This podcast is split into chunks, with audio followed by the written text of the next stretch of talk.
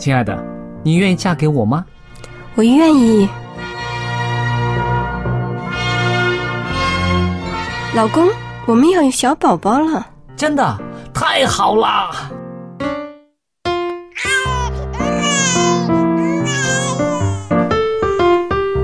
妈妈，妈妈，看我画的画，好看吗？真好看，宝贝画的太棒了，拿去给爸爸看看。爸爸妈妈，我去上大学了，你们都保重身体，我放假就回来。出门在外要注意安全。好好吃饭，天冷了，别忘了多穿衣服。好了好了，别唠多给。家里打电话哦。孩子啊，啥时候回来吃饭呐、你爸想你啦。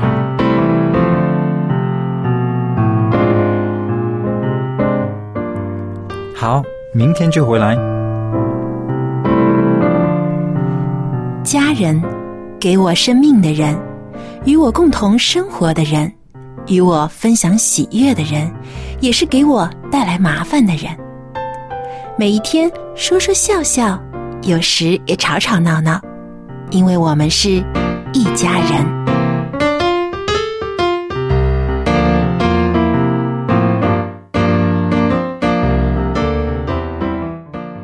众朋友们，大家好！现在又来到了一家人的节目时间了，我是佳丽，在这儿向您问好。你好，我是 Billy。你好，我是陈宇。大家好，我是 Jerry。欢迎大家来到我们的节目里边啊。那今天呢，我在这儿呢啊，要跟大家聊一个题目。我相信你们大家呢都有各自的看法，就是在现代社会，到底是早点结婚好啊，还是晚一点结婚好？因为啊，其实社会上呢也有很多的限制。我找到心爱的人，我就是想早一点结婚，但是啊，因为住房的问题啦、经济的问题啦，或者是啊两个人的这个距离的啊产生了。这个距离就是说，真的是啊、长度的距离，一个在这个城市，一个在那个城市，又或者是啊、家长的参与啦，有没有反对啊，有没有支持啊？其实呢，都可能会触及到啊、决定结婚的时间，对不对？但是以一对青年人来说呢，现在呢，我觉得社会上呢有两个极端，就是有一些人呢非常的啊逃避婚姻的责任，尽量的晚婚，因为觉得各样事情呢啊都安顿下来，尤其是自己想旅行啊，想呃发展什么兴趣啊，都都试过了，玩过了，然后呢再进入婚姻。有一部分人是这样子的。还有一部分人呢是非的非常传统的，尤其现在中国呢，他们常常就是说，哎呀，女孩子啊，过了二十五岁啊，就根本没有市场了，想嫁也嫁不出去了。那又拼命的呢，把人推向早婚的这条路上去。那所以呢，让很多人很困惑，我也很困惑。大家可以发表一下，我也很困惑，到底是应该怎么着才好呢？我我们会有封音的环节，听众打电话上来。啊，如果可以就好喽。其实我个人觉得，这个早或晚，其实在每个不同的社会环境条件之下，它的定义都不一样。在都市跟乡下又不一样。是啊，在乡下呢，二十岁呢，可能觉得说应该是早就该结婚生孩子了。可是，在都市而言的话呢，大学都还没毕业啊，嗯，怎么可以结婚呢？嗯，好，所以我是觉得这可能跟环境有也有一些的关系。那当然，这个可能也会甚至待会儿有时间可能跟我探讨到早婚晚婚最后的结果是哪一个好呢？这可能也没有绝对的定义，没有绝对的。所以今天来讲，如果说单单用一个数字说啊，二十几岁应当结婚啊等等的，呃，可能还还还还很难绝对的讲说怎么样算早婚算晚婚，而且还有男女又有分别了。是啊，男孩女孩可能也有分别。女孩一般我们这种比较传统的观念来讲啊，来说的话，女孩似乎好像未来她只要是在好好的把家守好就好了。但男孩呢，他可能还有事业啦各方面的这种要去奋斗的部分。嗯，那现在呢，这个两性平等的概念呢越来越厉害了。哈，所以相对来讲，读大学呢不是说只有是一个呃男男生的一个权利。或者是一个责任，或者是他的他必须要经过的。现在很多的女性，她们也一样，好一样要读大学，不止读大学，有的还读到硕士，嗯，然后才肯才愿意这开始谈感情啊，对。进入家庭啊。就像我刚刚说的，有一些人他就觉得啊，我在结婚之前应该完成一些梦想心愿，对。因为结了婚之后，我可能就没有这个时间精力去追求一些什么了，嗯所以这个是但是我也见过哈，我也见过，就是呃，特别是在呃国外西方，他们有很多还在读大学的时候就结婚的。嗯，好，我我看过不少还在读大学的这个。今天大学毕业，明天就教堂行礼。那我还碰过嘞，那个都还没大学毕业，还是二年级的时候，一年级、二年级他就结婚了，然后两个一起去努力。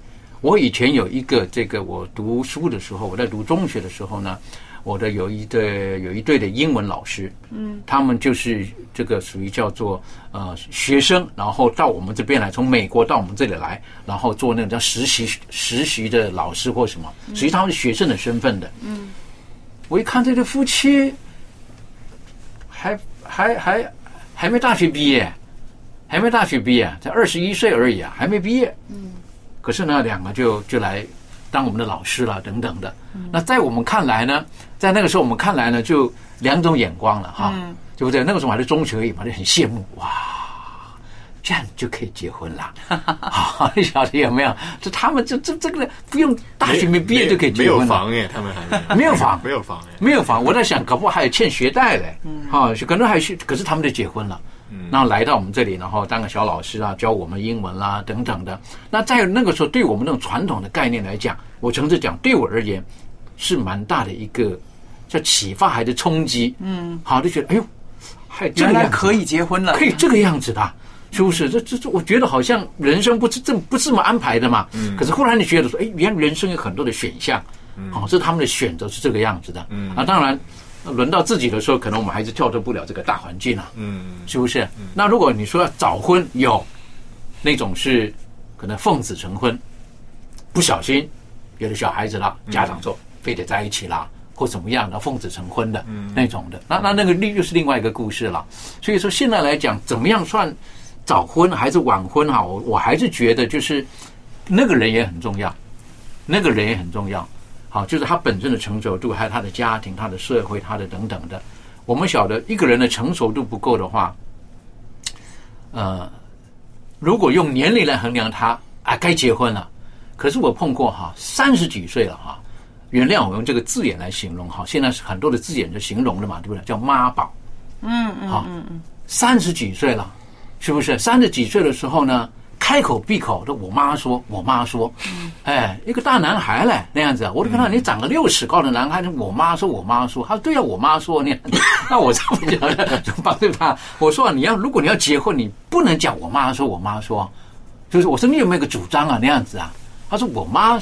这怎怎么开口闭口都是我妈说这样？那我说糟糕，这妈妈也太成功了。哎，真的成功。后来结果你要结婚的时候，我就说你要结婚的对象是来问你妈？她说对。那那那我说哎呀，这个不知道道理对不对？结果他结婚了，啊，结婚了呢，一年多的时候，他给我讲我结婚。那我说结婚之后，你接下来说马上工作，他没有，我妈说生孩子比较重要，要听妈的，好啊，赶快生个孩子那样啊。终于结婚了，我就想啊，这个很紧张了。过了一年之后呢，哎，看到他了。哎，我说怎么见到你了？你你你不知道生孩子吗？没有，我妈说，我妈说我们两个个性呢都还不够成熟，就要离开家一下，让我们两个彼此都熟悉一点了哈，生小孩比较好一点。嗯，这样子。可是他一开口，又是我妈说，我很紧张。那我也觉得这个人 到底适不适合结婚呢、啊？是不是？到底适不适合结婚？因为如果他们有自己的思想，可能他的配偶就很辛苦。嗯，好，要做什么事情的时候，可能不是两个人讨论了算，还会有第三个意见进来。嗯，那那个意见呢，却是绝对的意见。那我是觉得这个在婚姻当中可能就要思考了。所以早跟晚，我是觉得年龄不重要，重要是这个个体他的承受度够不够。我有听过经常说哦。我到底是嫁给你还是嫁给你妈？对对对。不过我我自己感觉，我以我所听过，大部分早婚的原因都是考虑到生小孩，嗯，体力上面方便照顾，嗯、尤其就是爸爸妈妈会催促孩子早一点生小孩，好让他们还有体力的时候可以代为帮忙去照顾孙孙这样子，嗯，这是比较多的原因。其实早婚晚婚呢。啊，我在网上看到有这样的一段文字呢，他这样说，他这样界定的哈，什么叫早婚呢？先说对女人来说，他说女人的早婚年龄呢，大概就是二十三岁之前，这时候女人已经有了一定的啊独立思考的能力，不再是一个小孩子，比男人呢要成熟的快。呃，要是选择一个比自己年龄大很多的人结婚呢，那可能就会被对方当成女儿来宠了。要是选择一个呃相近年龄的男人来结婚呢，那这段婚姻呢也许会辛苦很多，那就看值不值得了啊。那么什么样的年纪叫晚婚呢？对女人来说呢，她说，呃，一个女人选择晚婚呢，大概是在二十七岁之后。在以前看来呢，可能女人二十四之后结婚呢都属于晚婚，但是现在不一样了，二十七是一个比较没有争议的区间。要是女人选择在二十七之后结婚，选择另一半也是要比较慎重的，大概是想好了要嫁给他，并且死心塌地的跟着对方一辈子才会嫁给他，啊，非常的真诚。那晚婚的女人呢？她青春给了自己去追求美好的东西，对生活的感悟呢比较深刻。孩子出世之后呢，也会用心去经营家庭，照顾孩子。那这是网上的一段文字，但是对我来说呢，二十七岁之后怎么啊叫晚婚呢？三十五岁现在才叫晚婚呢，女士，嗯对不对？然后早婚呢，我觉得早婚，有的人二十岁到二十五岁这一段时间，其实都是早婚的。有的人他是觉得啊二十几岁，或者说他比较晚到三十岁的时候，就问他为什么还不结婚？因为有的人他直接坦白说，他说我觉得我自己都还不稳定，嗯，我的性情还不稳定，我的个性还不稳定，我的价值观还不稳定，我都不知道我到底是不是会爱这个人，我嗯我我到底是爱他还是爱我自己？有的人可能还摸不清楚这一点。那我认为是因为现在的各种的资讯太多了，所以各种的选择性有很多。例如说古古时候哈，这些妇女们呢，大概叫做所谓的女子无才便是德，嗯啊，不出门呢大概就行了，在家里能够这个煮饭啦、呃绣衣服啊等等就行了。可是现在不是，现在的女孩子她有很多的选择性，她甚至可以在商场上跟男孩子一较上下等等的。对所以相对来讲，你要叫她放弃她的这种的机会呢，可能她不愿意。所以因此她在感情上或者在她个人的那种独立性上，她的选择自我的独立。嗯那这种时候呢，我也不能说这是不对的，好，我也不能说这是不对的，但是可能他对于对于孩子啊，对于家庭啊这方面的想法呢，也许就会比较比比较薄弱一点，在当下。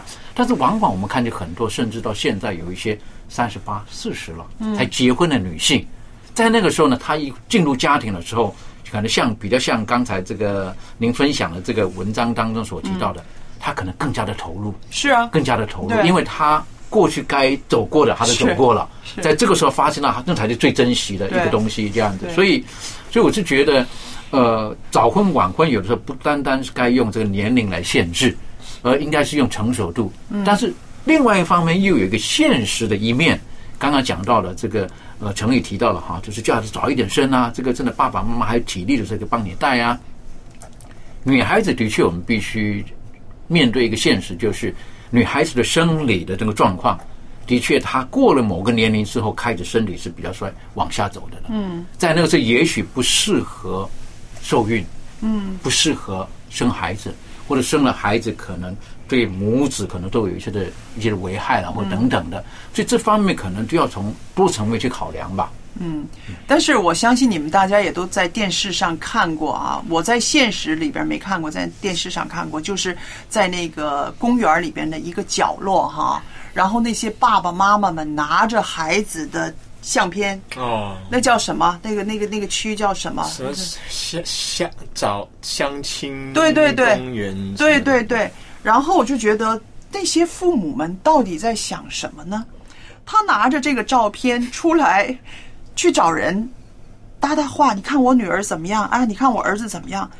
真的能够促成婚姻吗？我到现在我都很疑问。但是为什么那些家长是那么热心的选择这个方法来为孩子们催婚呢？可以理解一点，可能在他们年龄的时候，他们的婚姻就是媒妁之言的。啊，有的时候就是父母说道理，就这个人很好啊，那他们就很顺从的啊，然后就在一起了。然后在一起呢，应该说他们没有经过恋爱，他们是结婚之后才开始恋爱，才拍拍彼此的认识，而且在当下当时他们那种价值观而言，他们脑海里面从来没有出现过离婚两个字。嗯，他们认为就是注定在一块儿了，好就在一起了。可是现在不是了，现在的这一代他们或者我们这一代，我们已经可以理解了，就是就觉得说我是个很重要的个体，我不喜欢我可以顺着我的我自己的决定要与不要。嗯，然后这个婚姻结了是没错，我随时可以 terminate，我可以把它结束掉。这这是现代人的概念，那种价值观，这个跟跟那个刚刚所提到的，在公园的那些这个大妈啦、大婶啊，或者是大伯啦，可能不一样了。对，我认为观念可能不一样了。所以你说那些到底会不会有什么成效呢？我也不敢讲完全没有成效。哎呀，我就很困惑这个哎。那因为有的时候，有的时候年纪到一个程度的时候，有的人他慢慢，我应该说，曾经的标准很高。好，女孩子呢，可能年这个随着年龄，三十岁、三十五岁、三十七岁，我认为标准会降低了。好，他认为要找个好男人，曾经还想什么？他后来我能嫁出去就好了。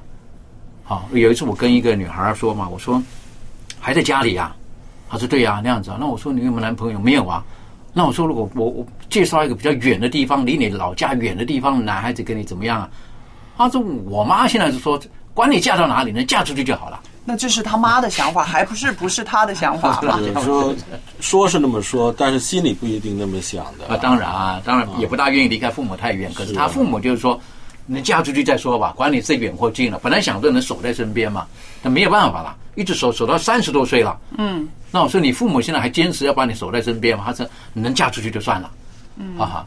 那我是觉得，还是我个人觉得，就是两个个体的那种的成熟度、自我的成熟度，我认为是比较重要的。会不会跟这个年代这些大家这个呃年代不同了，所以现在男性这女性的这个对这个婚姻的这个态度已经改变了，他们不认为自己一定要结婚，嗯，一定要靠一个男人来生活。他经济能力相当强的时候，他因为不是古时候啦。啊，我啊，比利，我我觉得不一定，古时候可能就是几十年前的，不是 就已经，大家都都是觉得女的一定要嫁人，嗯，男的一定要娶一个老婆，娶一个太太，嗯，是不是？啊这样才可以组织一个家庭，嗯啊。但现在坦白讲，我有很多同学，就是小学同学，那现在我们这个年龄早就应该是结婚的年龄过了，已经啊，那。很多女同学都是单身的，嗯哼，真的哦，有。有很多哦，而且很多都是专业人士，是我身边也有，他们的工作都是很专业的，赚不赚钱不少，嗯，对啊，但是他们的家长也没有怎么催他了，已经，因为这是香港啊，对对对，可能是这样吧。不，还有有的时候家长有时候其实女孩儿。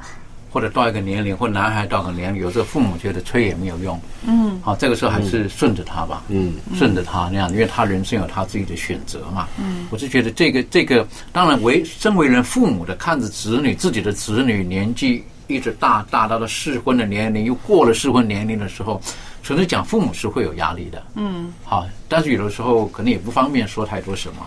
那回头再来讲这个，呃。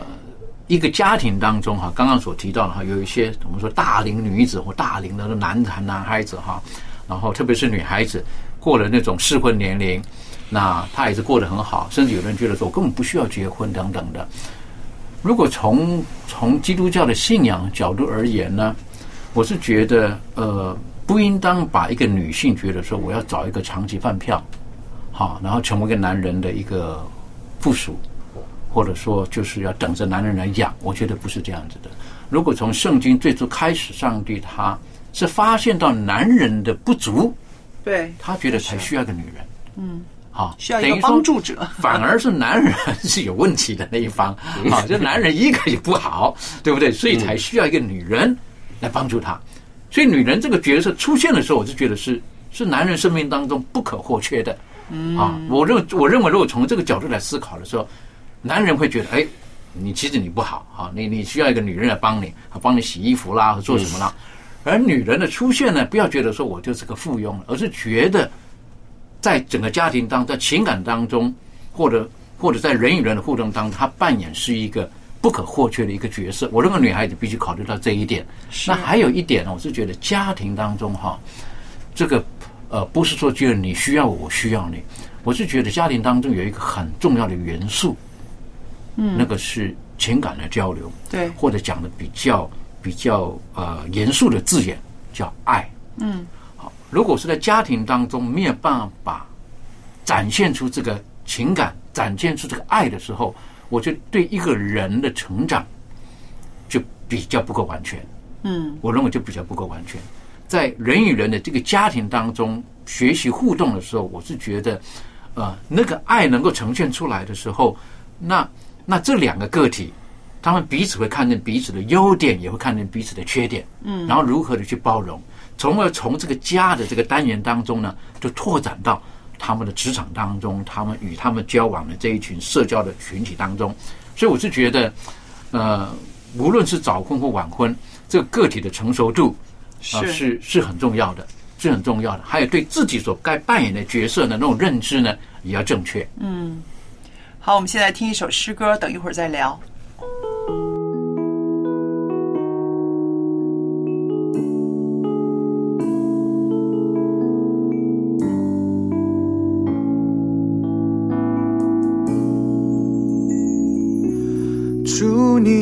要往哪里走，我就跟你走，领我走到世界尽头，一生不再回头，让世界听到我们敬拜。我们的祷告，让复兴从我们开始，将主爱来到人群中。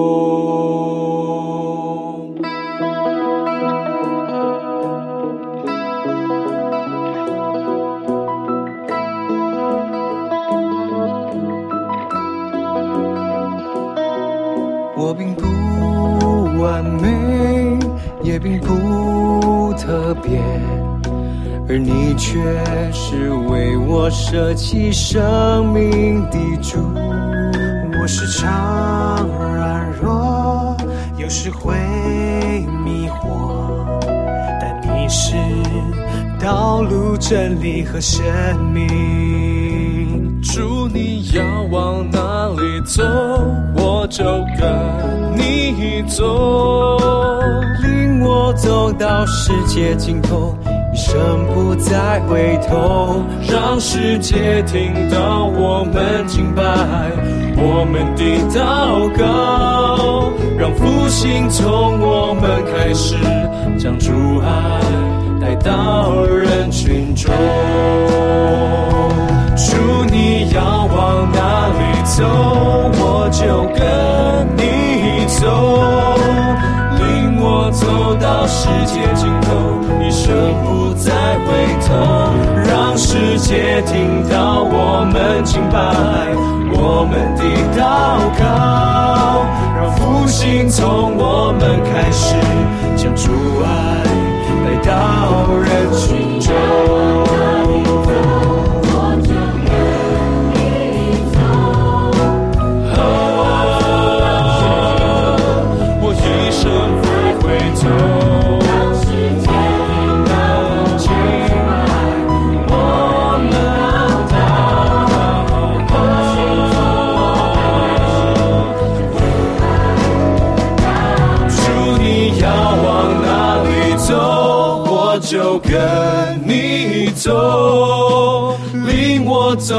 到世界尽头，一生不再回头，让世界听到我们敬拜，我们的祷告，让复兴从我们开始，将主爱带到人群中。主，你要往哪里走，我就跟你走，走到世界尽头，一生不再回头，让世界听到我们敬拜，我们的祷告，让复兴从我们开始，像主爱来到纵，全有许多的问题，我也不放弃，你大能赐给我勇气。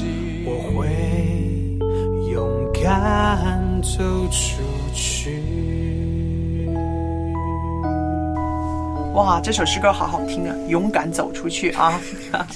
那其实呢，我们说啊，早婚晚婚，我们说了很多这个啊自己的看法。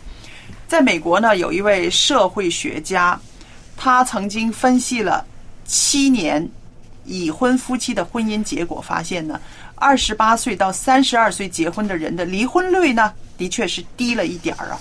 那意思就是说啊，稍微晚婚一点的人呢，好像离婚没有那么容易啊。超过三十二岁的人呢，则会随着年纪。每年以增长百分之五的几率提高离婚风险，明白这个话吗？就是说，三十二岁以上的人呐，他的随着年纪往上走，他离婚又会高了一点这个比例啊。这个学者呢，他就指出，早婚呢可能比较不成熟，去面对婚姻里的种种的问题，而晚婚呢。则可能因为生育的困难、没有小孩而失去维系夫妻关系的重要的枢纽，使离婚率更轻而易举了。甚至呢，晚婚的人呢，通常是不擅长处理感情问题的一群人，所以呢，两者相乘之下，离婚率会比较高了。嗯，大家觉得有没有这样的可能性？就是有啊，有啊，很多看到很多报道，就是那些。晚婚呃，就是比较年纪大的才结婚的，他他们很很容易会离婚，然后再换一个 这样的哦。对啊，因为对他们来讲，可能结婚只是就是一个在一起生活的一个这个呃定性吧。啊，不想在一起生活了，就叫离婚这样。偏早结婚的人容易离婚，那这个里边呢也说到。偏晚超过三十几岁之后再结婚的人也容易离婚。那我猜呢，不单是因为啊，关于生孩子啊、怀孕呐、啊没有小孩儿会让他们容易离婚。我自己看到的一点是什么呢？可能在三十五六了还没有结婚，外界的压力越来越大，啊，匆匆忙忙、草草了事的结婚了，这个。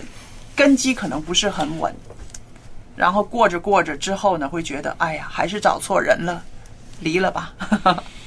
我认为，如果说一个人到年纪比较大的再结婚的，有几种可能性吧。有的人可能会很珍惜，好，然后有的机会跟这个人可以在一起，但有的可能已经把他过去几十年的这个习性，几十年的这种习性呢，他他。他没有办法改过来，嗯，所以当两个人忽然间都装在个屋檐下的时候呢，他就觉得很别扭了。好，我做什么事情以前我一个人想通了，我想做什么做什么了，现在还问一个人，还考虑一个人，好，那这个不能配合我，他可能就嗯就算了，可能也有这个原因吧。我觉得跟年龄没有跟年龄没有关系，没有直接关系。年轻的可以很成熟，年长的也可以很幼稚。对，也可能。我觉得没有关系。我自己身边有很多，反而是因为他看待婚姻很严肃，嗯，他知道有背后意味着很多的责任，所以他才晚婚。他觉得你一结婚，真的好像刚才所说，就是不没有以前那么自由，嗯，不是一个人的事情，要考虑另外一半，嗯哼。他是抱着这个心态心态，所以才晚婚的。然后晚婚以后，他们。也很美满，他们也有共识，就是他们没有打算生小孩，也不需要小孩什么维持什么大家之间的感情，没有这回事，我没有看到。就是我觉得主要是个人两个人之间的观念一不一致，价值观一不一致。嗯哼，对，当然，如果说这两个个体他们都成熟了。然后他们都有共同人生的方向，我认为继续走下去当然不是问题。当然，年轻早婚的有的时候是不到二十岁结婚的那种，当然有时候我们就怀疑说他们是成熟度不够啦。嗯，好，因为有人有的人说嘛，他说早婚是嫁给了爱情嘛，那晚婚的话呢，就是就是娶了一个将就嘛，啊，对不对？有人这么讲嘛，是不是？这个早婚他就觉得为了理想，那晚婚呢他是很无奈的。那其实我认为也不完全是这个样子，像刚刚程宇说到，有一个人他们对他人生，他慢慢越来越成熟了，他有他自己的想法，有他的时间表，嗯，在这个里面。但是我是觉得，这个现在谈的是两个个体哈，可是进入婚姻当中，我是觉得还有一个很重要的元素，刚刚所提到的够不够成熟呢？还有这两个个体他们的人生的方向和价值观是不是一样的？如果说两个个体都是各自的成熟，可是他们人生观跟价值观不同，还是没有办法走在一起的。不是因为年龄，不是因为什么走在一起。所以我是觉得，当两个个体这个他的价值观要一样呢，有很多的因素在这个里面。所罗门所罗门王都讲过一句话嘛，他说他不明白的事情有好几样，其中一样呢就是男女到底为什么会在一起。嗯，好，就是他不明白这一点，这个怎么怎么怎么看对眼的，怎么会在一起的那种呢？chemical，好，那那种化学东西哈，真的很难理解的。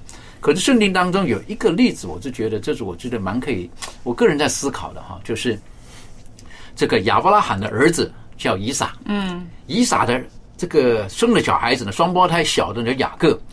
以撒跟雅各他们各自的婚姻哈都很有意思的。以撒呢属于晚婚型的，对，啊，是不是？他属于晚婚的，啊，他到四十岁了没有办法了，为什么？然后他父亲亚伯兰看了整个迦南地的这边不对，回我老家去帮我找一个好的，是不是？才回去找了一个什么利百家来了，对不对？可是呢，这个上帝的很奇妙的带领，以撒结婚的时候呢，四十岁，嗯，一直没小孩，等到生了双胞胎的时候呢，他已经六十岁了。好了，六十岁还是很感谢主了，是不是生了双胞胎出来了？好了，换了雅各了，是不是？那雅各呢？这个他是属于这个白白嫩嫩的，好，他的哥哥呢 他哥哥呢这个粗粗壮壮的这种的哈。那哥哥呢，这可能血气方刚了，所以很早四十岁结婚了，啊，娶了当地的迦南的女子。啊，哎呀，他妈妈头痛，他妈妈是谁？利百加，就是头痛，是不是？然后呢，这个可是雅各呢，这个这个这个白白嫩嫩的呢，居然就骗了他哥哥两次，他哥哥很生气。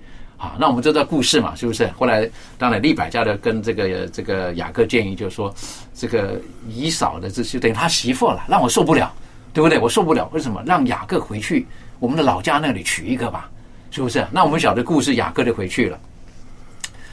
那雅各，当我在研究圣经的时候，发现到哈，雅各真正他结婚的时候，好年纪真的是一把了，嗯，好，真的是一把了，是不是？他你看他离开家的时候呢，已经已经是大概要六十岁的人了，好，那有人讲的，他真的生了孩子的时候哈，他生了孩子的时候已经是九十几岁了，啊，九十几岁了。可是呢，重要的是他爱拉杰。对啊，对不对？那个很重要，那个元素，他爱拉杰可以是七年如七天，对不对？那个爱是那么厉害的时候，然后后来的拉杰，当然这个就就很可惜了，是不是？就没办法跟他在一起生活很久，然后他就爱着这个雅各。嗯，那我是觉得，在一个家庭当中很重要的元素，两个人成熟之外，有那个爱可以使很多的不可能变成可能。嗯，无论早婚晚婚，如果有那个爱，那那个爱是从哪里来的呢？我是觉得从信仰当中是很重要的一个，两个人有共同的信仰，我是觉得是很重要的。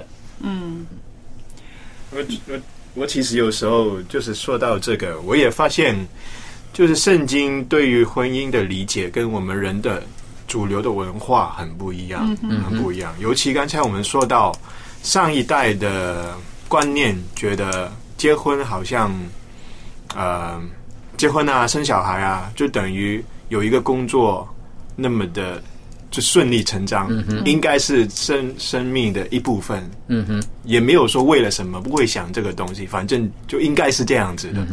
可是现在就不是这样子想，但是而且在保罗时代，嗯哼，当时候对婚姻的那个重视也是的，就是如果一个男人没有成家立室，或者一个女人没有没有人娶，他的人生就是失败的。嗯。哼，呃，他他就没有没有不成功，没有意义之类的。可是保罗就说啊，那个时候已经说两千年前年前已经说，你可以结婚的要把自己看成没有结婚，已经结婚的，也就是没有结婚的，也不要急着结婚。嗯哼，这个是很颠覆的一个概念。嗯对于嗯就是基在基督教的历史来讲，他的意思不是说可以结或者不结，而是没有把婚姻这个东西的重要性放成那么的，就是好像你没有这个不行的。嗯你懂那个意思吗？嗯他就是说，当他用那个上帝跟人的关系用婚姻去比喻的时候，他就对于很多的寡妇啊，或者是没有人爱的女性来说，耶稣就是他们最终的新郎。嗯哼，对于很多，然后他自己，耶稣自己可能也是单身啦，根据历史一直流传，然后他教会就是他的太太之类的。嗯哼，就是说，有时候我会回想，就是婚姻这东西，说帮助者太太帮助丈夫，到底是帮助什么呢？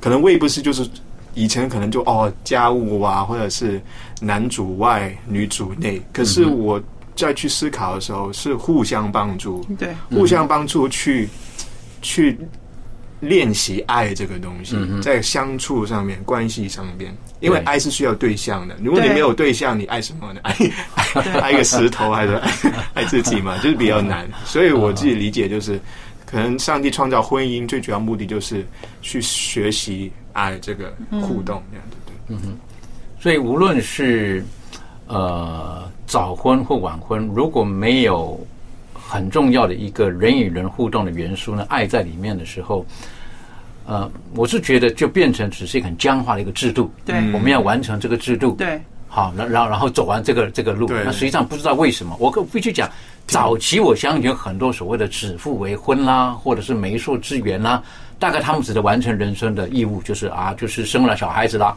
好，该做的就做了，嗯好，我我，但我觉得那个不是最初婚姻的对。那最重要的一个，像我爷爷奶奶其实很啊，就就是很多啦，不止我爷爷奶奶听过，他们只是到快离世的那一刻还在吵架。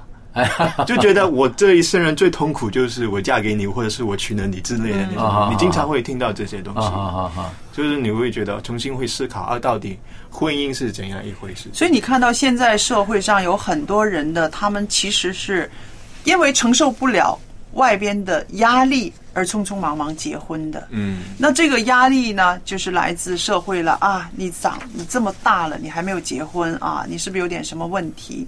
然后家人呢也会觉得你快点结婚了，你嫁给谁都好了，你总之是你嫁出去就有这样子。为了应付这样的压力，自己就觉得我一个人生活的话呢，我会越来越没有价值，越来越贬值，你知道吗？所以呢，就匆匆忙忙结婚了。那这个带给人的这个痛苦呢，真的是非常长远的。所以我自己就在讲啊，我们做家长的了，那我自己也有一个年轻的女儿了。我自己做家长，我就觉得不要给孩子压力，嗯哼，不要给孩子压力，尤其是在这种婚姻大事上面，让他自己去走，让他自己去选择。啊、那我们有信仰的，我们会知道交在上帝的手里。如果这个孩子是啊，他也愿意信靠上帝的，在上帝的时间表里面，总会有一个对的人出现。既或没有一个对的人出现，他一个人也可以活得很开心，活得很有价值，很有意义。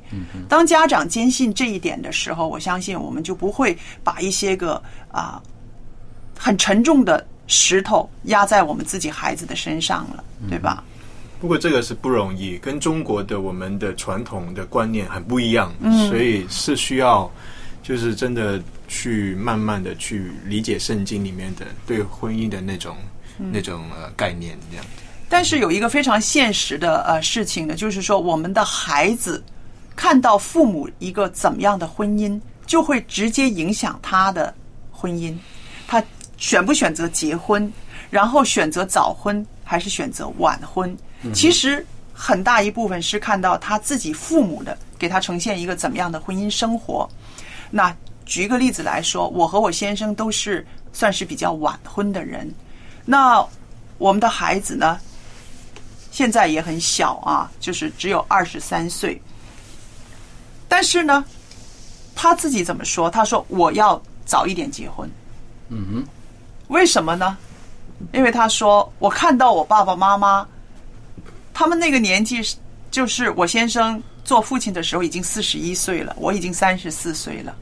说真的，我们很难跟小孩子一起踢球啊，一起玩啊，一起怎么样？甚至的把他带到游乐园去的时候，我记得有一次下大雨，下大雨，然后我们问孩子说怎么办呢？因为买了票进去了嘛，怎么办呢？然后他说，嗯，还是下，那我们回家吧。没有想到我们两个高兴的哈，抓着他，然后他爸爸甚至把他飞起来，跑跑跑跑跑跑跑，跑到自己的那个车子门口啊，就就进去了。孩子哭了吧？没有，但是我后来我现在想起来呢，就是说我们当时那个反应真的是很现实的，因为我们真的很累了，你知道吗？在那种大型的公园里面，我们走了半天，已经很累了。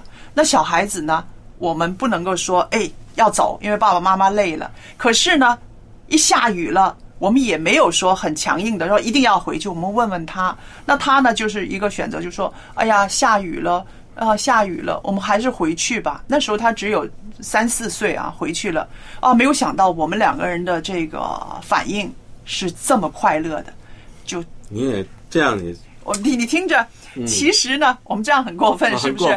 所 以我自己 我自己反省了这么多年啊，但是呢。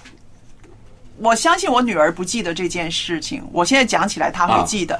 可是呢，因为我们带孩子的这个生活里边呢，让她感觉到她要早结婚，要早生孩子。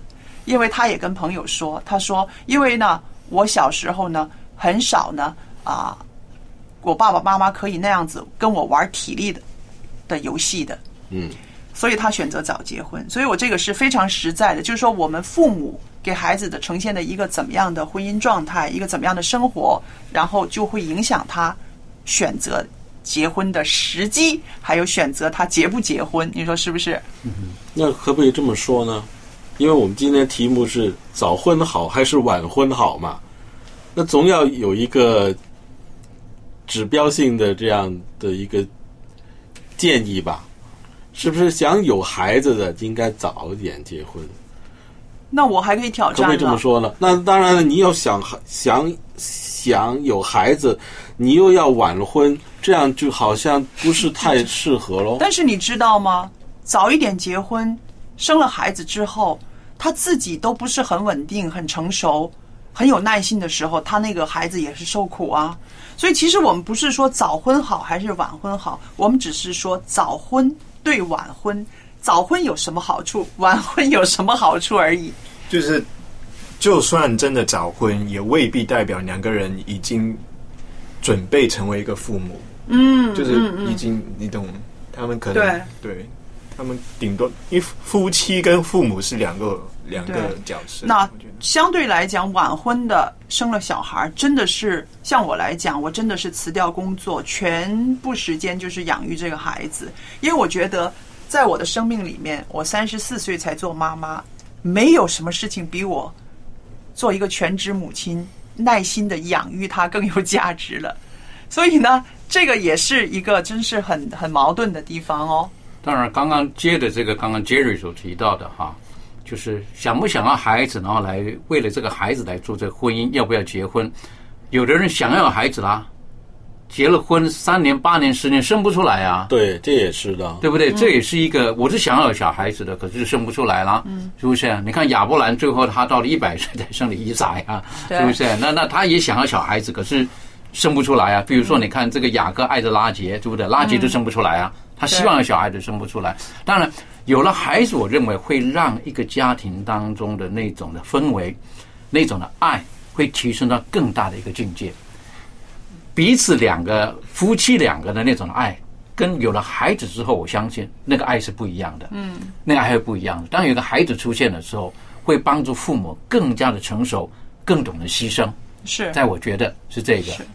理想上面是这样子，可是现实上也有很多情况，就是很多爸爸妈妈会就是悄悄的，就是说，如果不是为了孩子，我早就。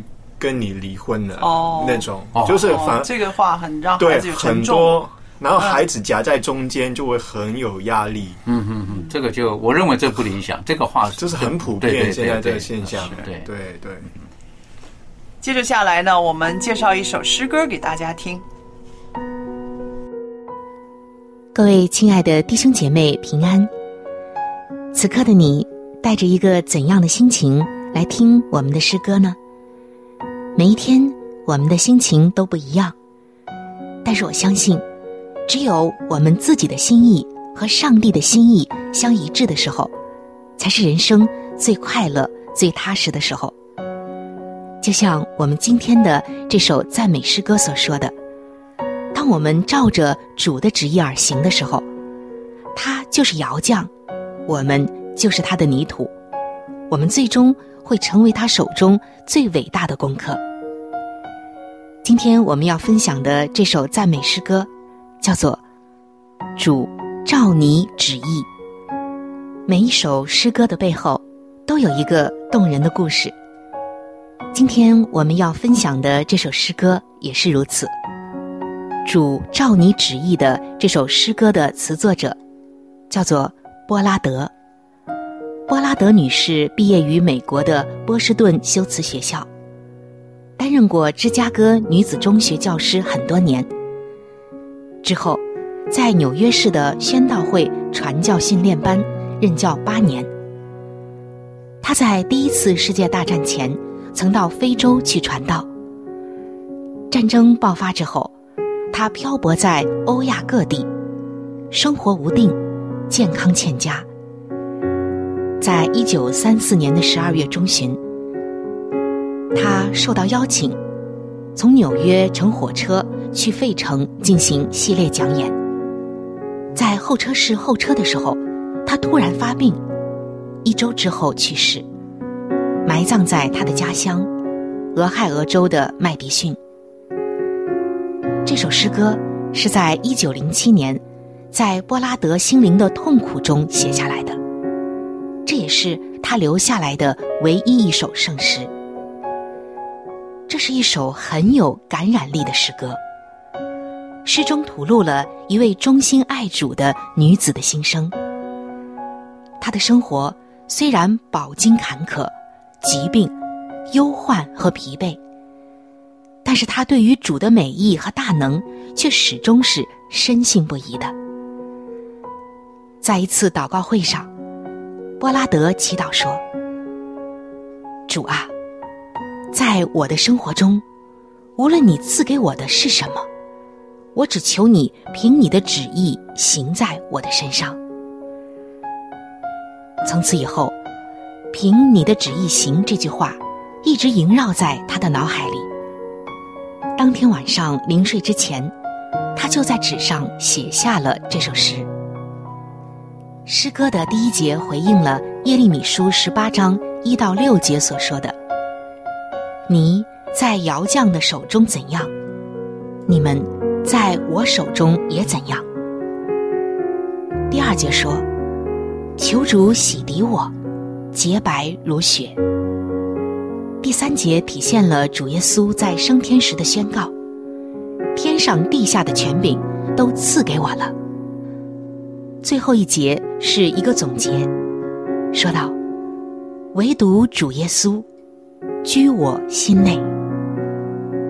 后来，著名的圣诗作曲家斯特宾斯，专门为这位不平凡的女子写成了这首诗歌的曲调。当时的调名就叫波拉德。亲爱的弟兄姐妹，当我们今天再来听这首诗歌的时候，我们不禁在想：原来这首诗歌。是作者在人生非常坎坷的时候写成的。原来，越是在坎坷的人生道路上，就越是要照主的旨意而行。主的旨意，就是我们人生最好的方向。方向不对，努力白费；甚至方向不对，你会越走越窘迫。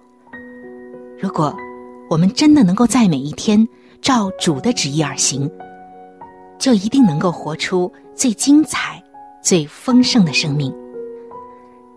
接下来，就让我们一起来欣赏由诗班带来的这首诗歌《主照你旨意》。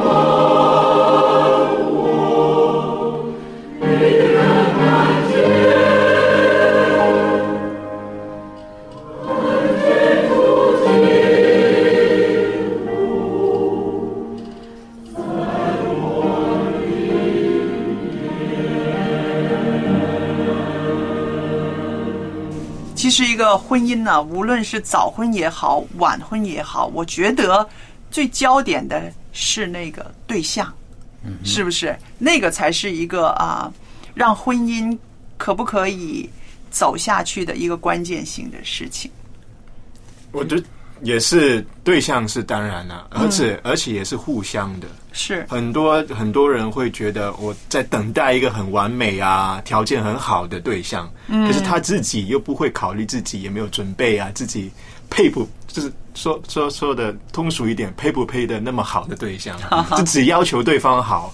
可是自己又没有怎样去准备成为一个好的丈夫或者太太或者爸爸妈妈，我觉得是相相双方面去自己去准备的。当然，如果有这个心要去走入这个婚姻，然后无论年龄的这个呃长或者幼，我就觉得，呃，在婚姻的过程当中，其实都是不断的学习跟成长。嗯，你很难一个人很难说到说我已经觉得我够准备好，然后可以可以结婚了。好，我觉得我已经行了。